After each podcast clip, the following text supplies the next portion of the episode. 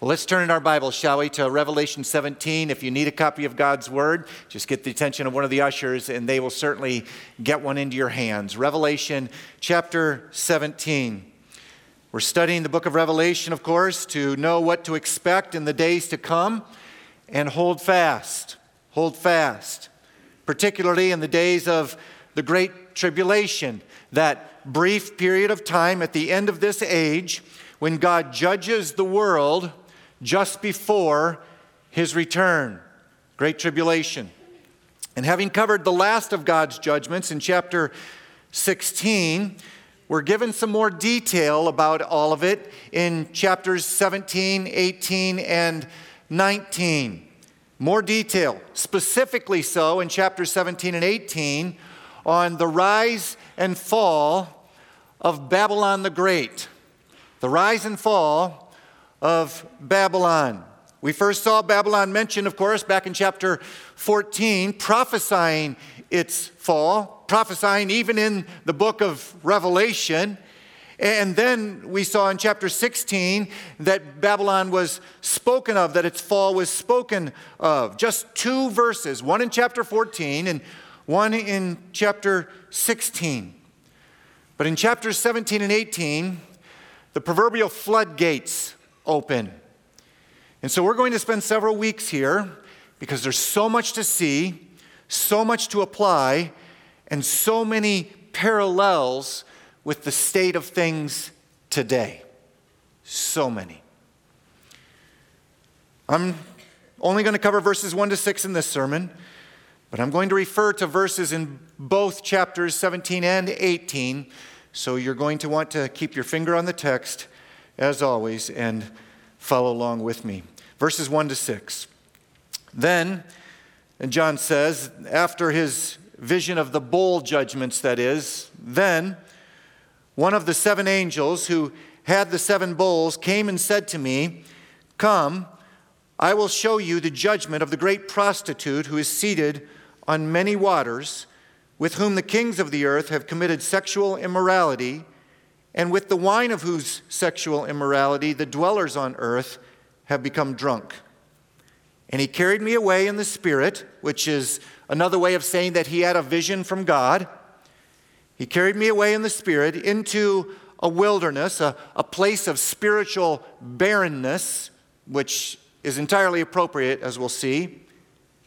The angel carried me away in the Spirit into a, a wilderness, and I saw a woman sitting on a scarlet beast that was full of blasphemous names, and it had seven heads and ten horns. Barrenness. Verse 4 The woman was arrayed in purple and scarlet, and adorned with gold and jewels and pearls, holding in her hand a golden cup full of abominations and the impurities of her sexual immorality. And on her forehead was written a name of mystery Babylon the Great, mother of prostitutes and of earth's abominations. And I saw the woman drunk with the blood of the saints, the blood of the martyrs of Jesus. Let's start with this. The great prostitute is Babylon the Great. The great prostitute that John sees here in this vision is Babylon the Great. They're one and the same. One and the same. After the angel says in verse 1, check it out there, come, I will show you the judgment of the great prostitute. John then says in verse 5, on her forehead was written a name of mystery Babylon the Great. The great prostitute is the great Babylon. Verse 1, verse 5. Great prostitute is the great Babylon, one and the same. And it's a mystery, not in the sense, a mystery there in verse 5, do you see it? It's a mystery not in the sense that we can't understand it, but that there's more than meets the eye. Wow, isn't that the understatement of the day when it comes to Revelation? There's more than meets the eye. And just to make sure that we don't miss it, at the end of chapter, uh, at the end of chapter 17, in verse 18, skip down there, the angel says, And the woman that you saw is, referring to the great prostitute, the woman that you saw is the great city that has dominion over the kings of the earth. The great city referring to Babylon the Great, like we saw in chapter 16, verse 19, where it says, The great city, ding, ding, ding, the great city was split into three parts, and the cities of the nations fell, and God remembered Babylon the Great, synonymous with the great city, to make her drain the cup of the wine of the fury of his wrath.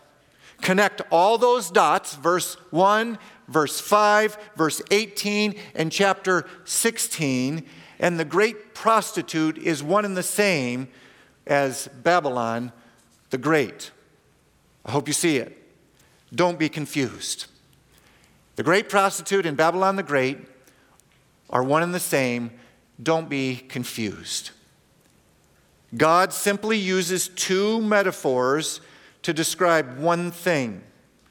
He uses Babylon because of its hedonism and sexual immorality, and a prostitute because she's always trying to seduce people to join her, seduce people to participate in the ways of Babylon the Great. Babylon, remember, was the sin city of the ancient world, 600 years before Christ known so much for its sexual immorality that over the centuries it became shorthand for it. If you said Babylon, you said sex. If you said Babylon, you said hedonism. It was known for it. Plus, it was the most powerful nation on the earth at the time. A nation, catch this, a nation that rose in the course of history, a nation that took people captive, and then a nation that fell. Rose, took people captive, and then fell, just like Babylon the Great will do in the Great Tribulation. It's a fitting metaphor. But then, then, it's going to be far worse. It's not going to be just like the Babylon of old, it's going to be multiples worse than the Babylon of old. It's going to be like a great prostitute as well. The mother of prostitutes, it says in verse 5. Did you catch that? It's going to be the mother of prostitutes. That is, it's going to be the source of all seduction and the source of all abomination, all, the sinfulness, all the disgrace, abomination singing her siren song and flaunting her wares in a last ditch effort to drag the world down and hold it captive to her spell. That's the idea of the great prostitute. She's going in a last ditch effort in the great tribulation. She's going to sing her siren song and flaunt her wares to drag more and more people down to the depths of hell forever and ever two metaphors instead of one. Don't be confused. Don't be confused. They're one and the same. The great prostitute is Babylon the Great, and Babylon the Great is the great prostitute because it takes two such metaphors to describe all that it's about. And what it's about is a worldwide culture. Both the prostitute and Babylon represent a worldwide culture of debauchery, luxury, and persecution. That's it. Both the prostitute and the city represent a worldwide culture of debauchery, luxury, and persecution. They represent a culture, a culture described in detail in chapter 18. A culture that buys and sells, a culture that marries and buries, a, a culture that plays and trades all over the world. It's a worldwide culture. This thing that Babylon and the prostitute are intended to describe. Lock that in. It's not describing a woman it's using a woman prostitute to describe a culture. It's not just describing a city, it's using a sinful city to describe a worldwide culture. And it's a culture of debauchery because, well, it's referred to as a great prostitute, someone who indulges in sinful sexual pleasure. Look at verses 1 and 2 again. Come, the angel said, I will show you the judgment of the great prostitute, here it is, who is seated on many waters, or in bed with the whole world. That's the idea of seated, and that's the idea of many waters. Like John says in verse 15, skip down to verse 15, I'll show you, because John shows us. Because the angel showed him, because God showed the angel. In other words, it's from the Lord. What you see in the Bible is from the Lord. Verse 15 says, And the angel said to me, The waters that you saw, referring back to verses 1 and 2, the waters that you saw where the prostitute is seated, aka indulged, established, in bed with, the waters that you saw are peoples and multitudes and nations and languages.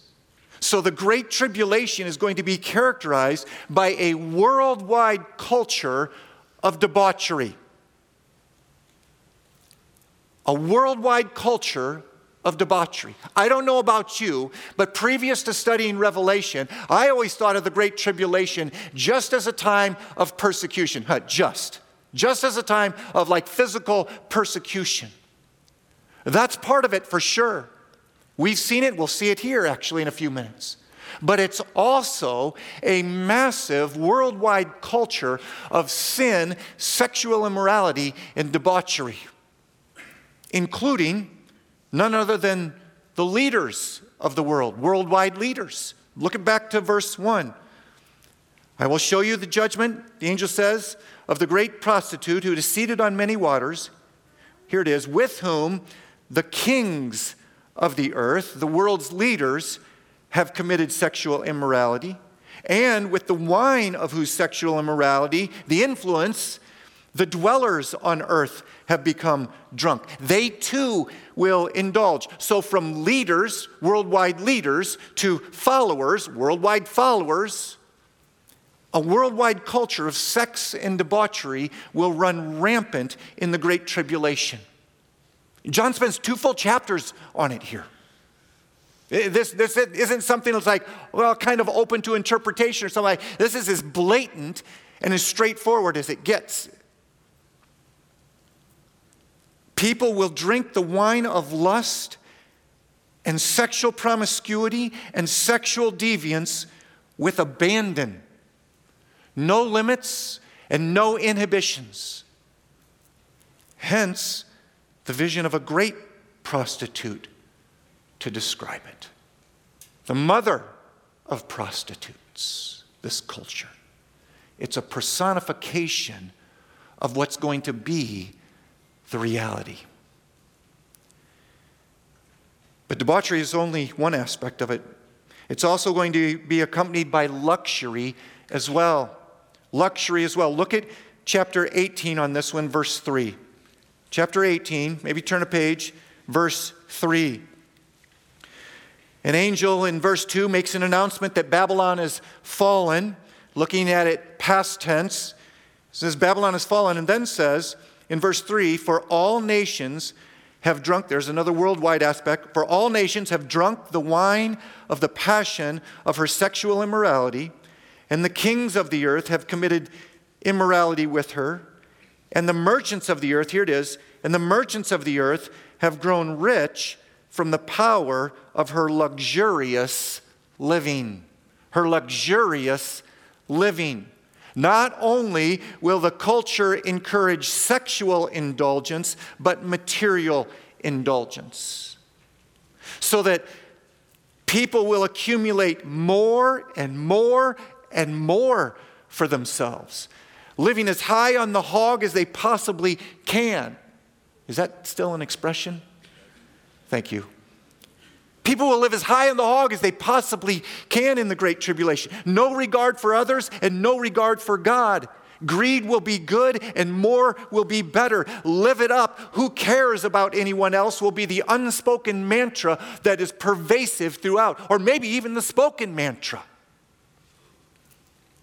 It's going to be that blatant, this culture of rampant luxury, rampant opulence, rampant extravagance, going to greater and greater lengths to satisfy something that can never, ever be satisfied by material things.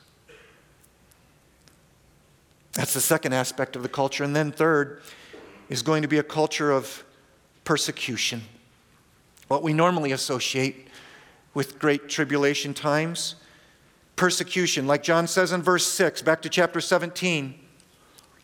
He says, I saw the woman drunk with the blood of the saints, the blood of the martyrs of Jesus. Uh, the martyrs of Jesus, literally the witnesses to Jesus, those who hold fast and keep the faith. Many of them are going to be killed. Perhaps many of us, if we're still around when the events of the Great Tribulation begin to ensue. It's going to be persecution at its worst. And to affirm it is the end of chapter 18, verse 24. Eh, the end of the chapter and the end of the world's lament over the fall of Babylon. You can imagine the lament over the fall of Babylon after they indulged so much. I get ahead of myself here. But at the end of that chapter, the end of the lament, verse 24, the angel says, And in her, in Babylon the Great, was found the blood of prophets and of saints and of all who have been slain on the earth.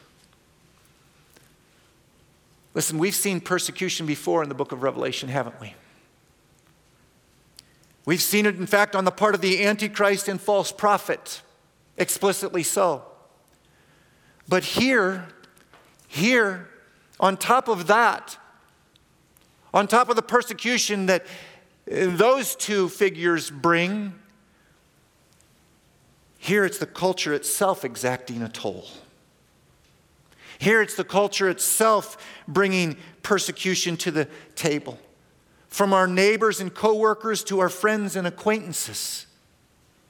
Culture. Whoever's bothered by how we live and what we believe. Whoever's upset that their suffering is worse than ours in the Great Tribulation. Whoever hates our joy in the midst of it all. Whoever despises our hope in Jesus, the one they despise. Whoever hates our confidence in the future. Just like now, we are going to be the aroma of life in the Great Tribulation to those who are being saved, praise the Lord. But we're also going to be the aroma of death to those who are perishing. Just like now.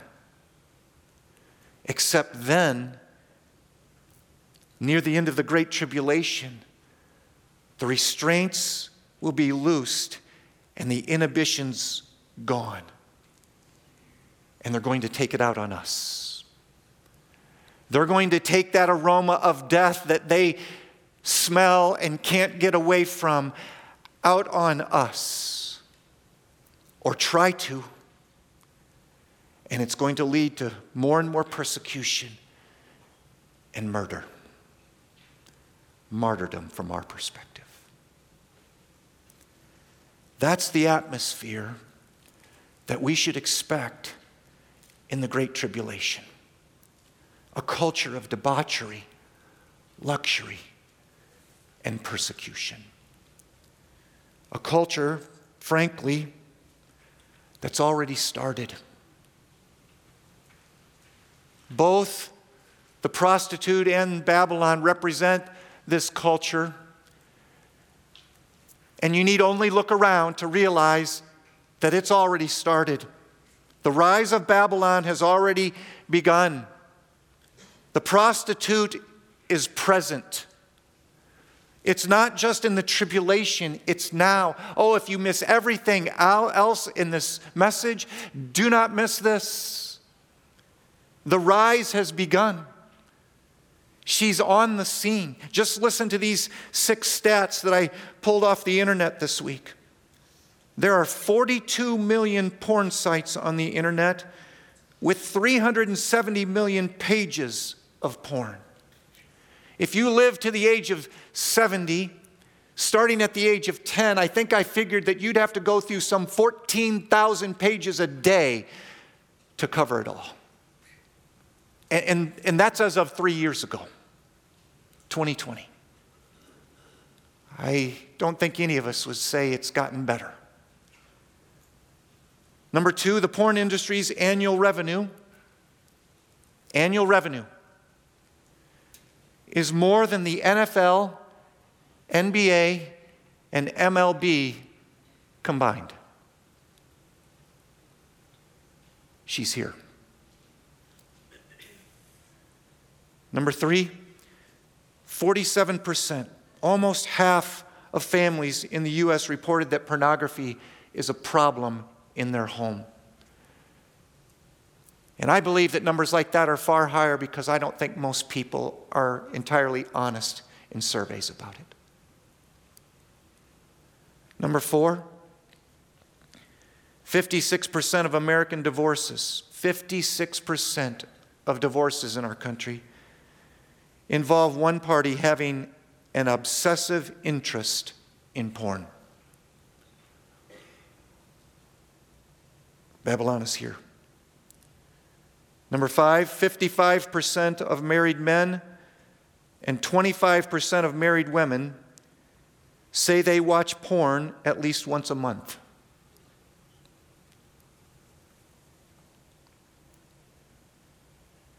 Number six, 68% of church going men and over 50% of pastors view porn on a regular basis. God help us. The culture of debauchery has already started. And that doesn't even include promiscuity, adultery, homosexuality, polyamory, and transgenderism. And all the other newfound names of newfound debauchery that's going on. Doesn't even include that. I mean, it's here. It's here. And I think that this is the biggest reason this already started rise of the mother of prostitutes in the great Babylon. I, I think that it's the biggest reason that the end times are near. The biggest.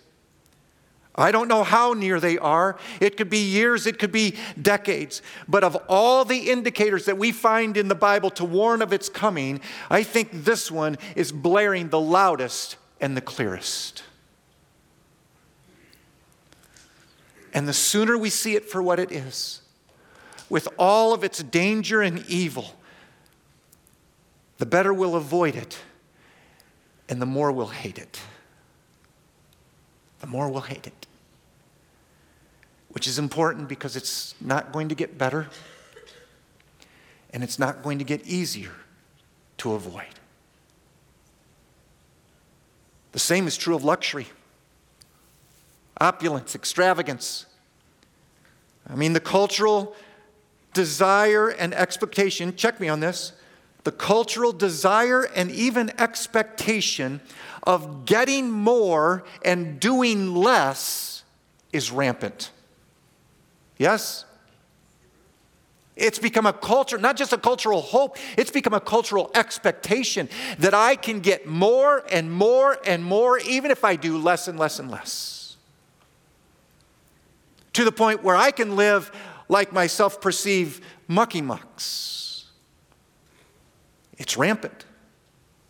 As is spending more and giving less. People are making more than they ever have in this country in, in its 200 plus year history, and people are giving less than they ever have as a percentage of their income in this 200 plus year history. People have more and more to spend, and they're spending it on themselves extravagantly and exclusively. Not that it's wrong to spend money and enjoy some of the things that God has given you. I am not saying that whatsoever. Every good and perfect gift is from the Father of lights. But if you do that, if you spend because you're discontent in life, if you spend more and more on yourself to get more and more things or more, have more and more experiences because you're discontent in life, or you indulge in luxury at the, expense, at the expense of blessing others, or it's beyond the realm of living in the middle of our culture, it is wrong. Then the spending is wrong. Then the enjoyment is wrong. Not only does God bless us to bless others, His design and desire is that we would live neither rich nor poor. Neither rich and forget God, it says in Proverbs 30, verses 7 to 9, or poor and curse Him. That's God's design. That we would live in the middle of our culture for His glory and the blessing of others around us, especially so the work of ministry and all that the Lord is doing through the gospel. His desire that we would live in the middle of it and give Him all the credit as we steward all that He's given us. Far, far from a place or a desire for luxury. The point being, luxury is a cultural trend that's already here and it's getting worse by the day. And third, so is persecution for which one statistic says it all. There have been more Christians killed for their faith in the last hundred years than in the previous 1900 combined. More. Confirming beyond a shadow of a doubt that the worldwide culture of debauchery, luxury, and persecution has already started. So, whatever you do, don't be naive. Don't be naive to any of this. I don't think you are. I think I'm preaching to the choir. But if you're anything like me, you need to rehear it every now and then. You need to wipe the dust off the etching to make sure that you can see it so clear and explicitly. Don't be gullible. Don't be foolish. See this culture for what it is and avoid it like the plague. See it for what it is and check your heart. See it for what it is and stand firm. Because in the Great Tribulation, the Antichrist will use the prostitute to influence the world. The Antichrist will use the prostitute to influence the world. In other words, he'll use the culture to influence the culture. Because a culture of sex, greed, and fear has immense influence on people, doesn't it? It does, both individually and corporately. A culture of sex, greed, and fear works wonders for the prostitute. And it seems that in the Great Tribulation, the Antichrist will use it to accomplish his purposes of control and worship. That seems to be the implication here that the Antichrist is going to use the prostitute to accomplish his own purposes of control and worship. Look at verse 3.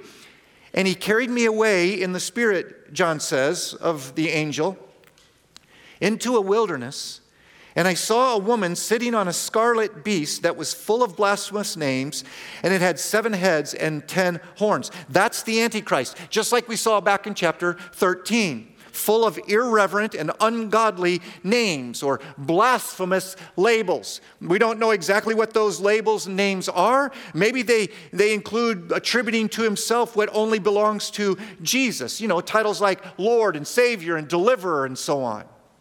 Whatever the case, the great prostitute is not only in bed with the world and its leaders, she's in bed with the Antichrist.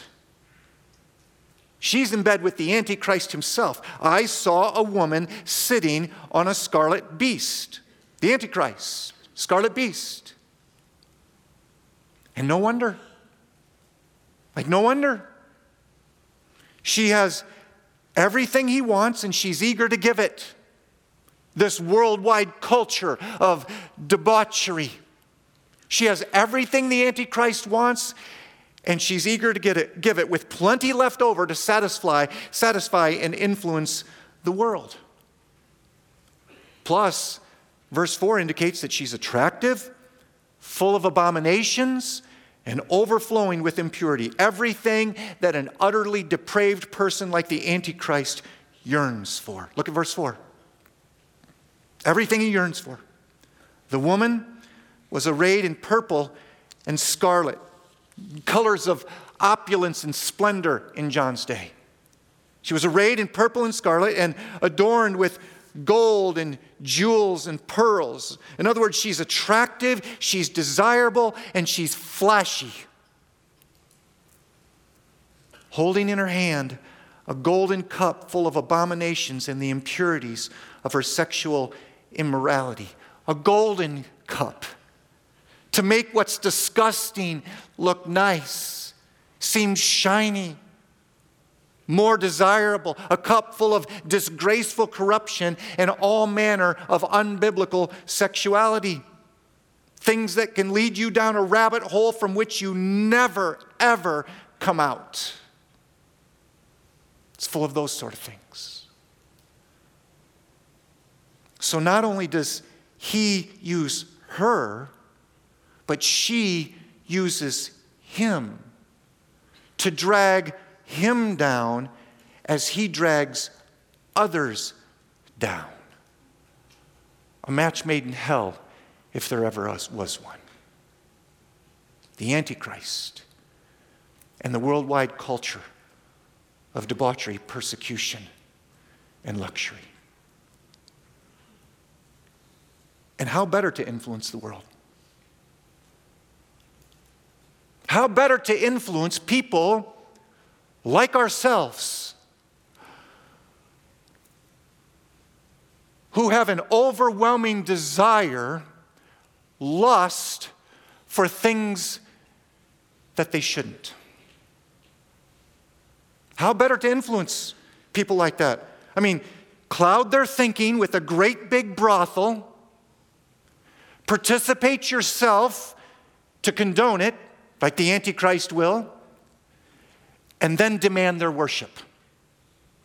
You provide them with the brothel, participate yourself, and then demand their worship and threaten to withhold the brothel if they don't give the worship. Or to say it another way, expand the opportunities for lust and sex in order to influence the world, expand the opportunities for lust and sex, cultivate the desire for money and more, and then threaten to withhold it all unless they give you their allegiance with a mark. It fits, doesn't it? And it's the oldest play in the book. The oldest play in the book entice somebody with the drug of sex, and they'll do just about anything from divulging state secrets to worshiping a beast. That's how much influence the great prostitute has. Like it says in verse 18, skip down there again. The woman, it says, has dominion. You see it?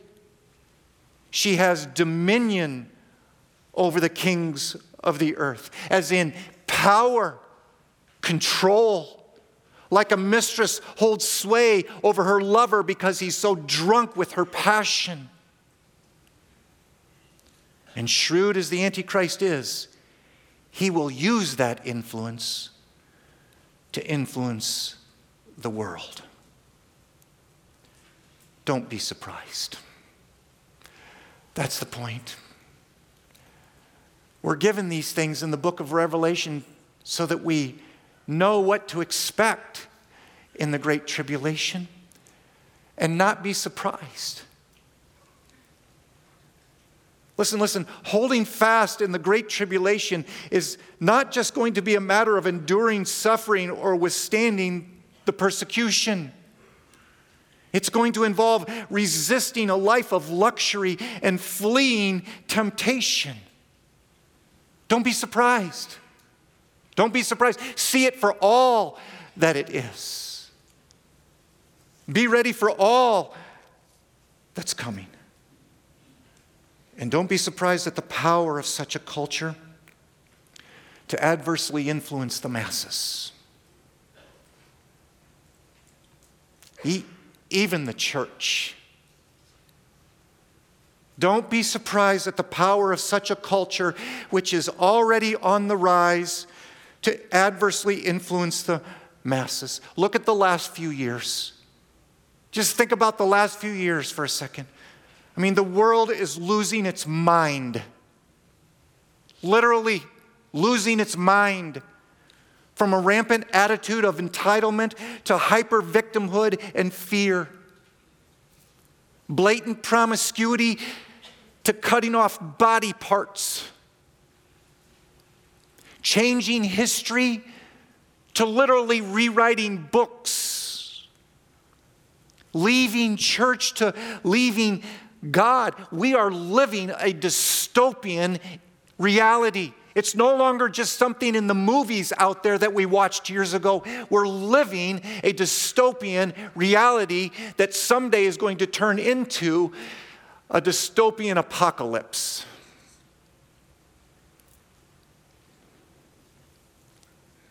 Babylon is on the rise, and so is her power to influence. And by the way, if you want to know what dystopian means, I just described it to you. We're living it. It's where people change history and change books. It's where people run around with all kinds of fear and hyper entitlement and hyper victimhood.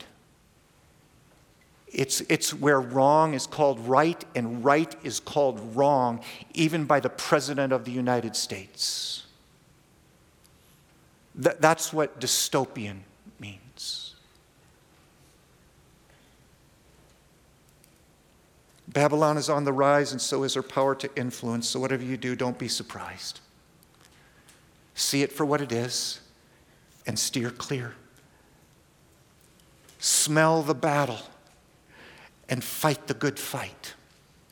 Always sober and always vigilant to hold fast and keep the faith. Let's pray.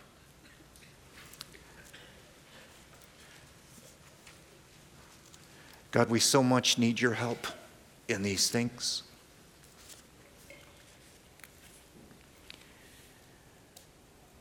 We so much need your help individually God, you know I need your help. And we need your help as a church, Lord, to band together and hold together and encourage one another as long as it's called today, so that our hearts don't become influenced or hardened by the deceit of sin, influenced or hardened by the deceit of a culture that is so contrary to you.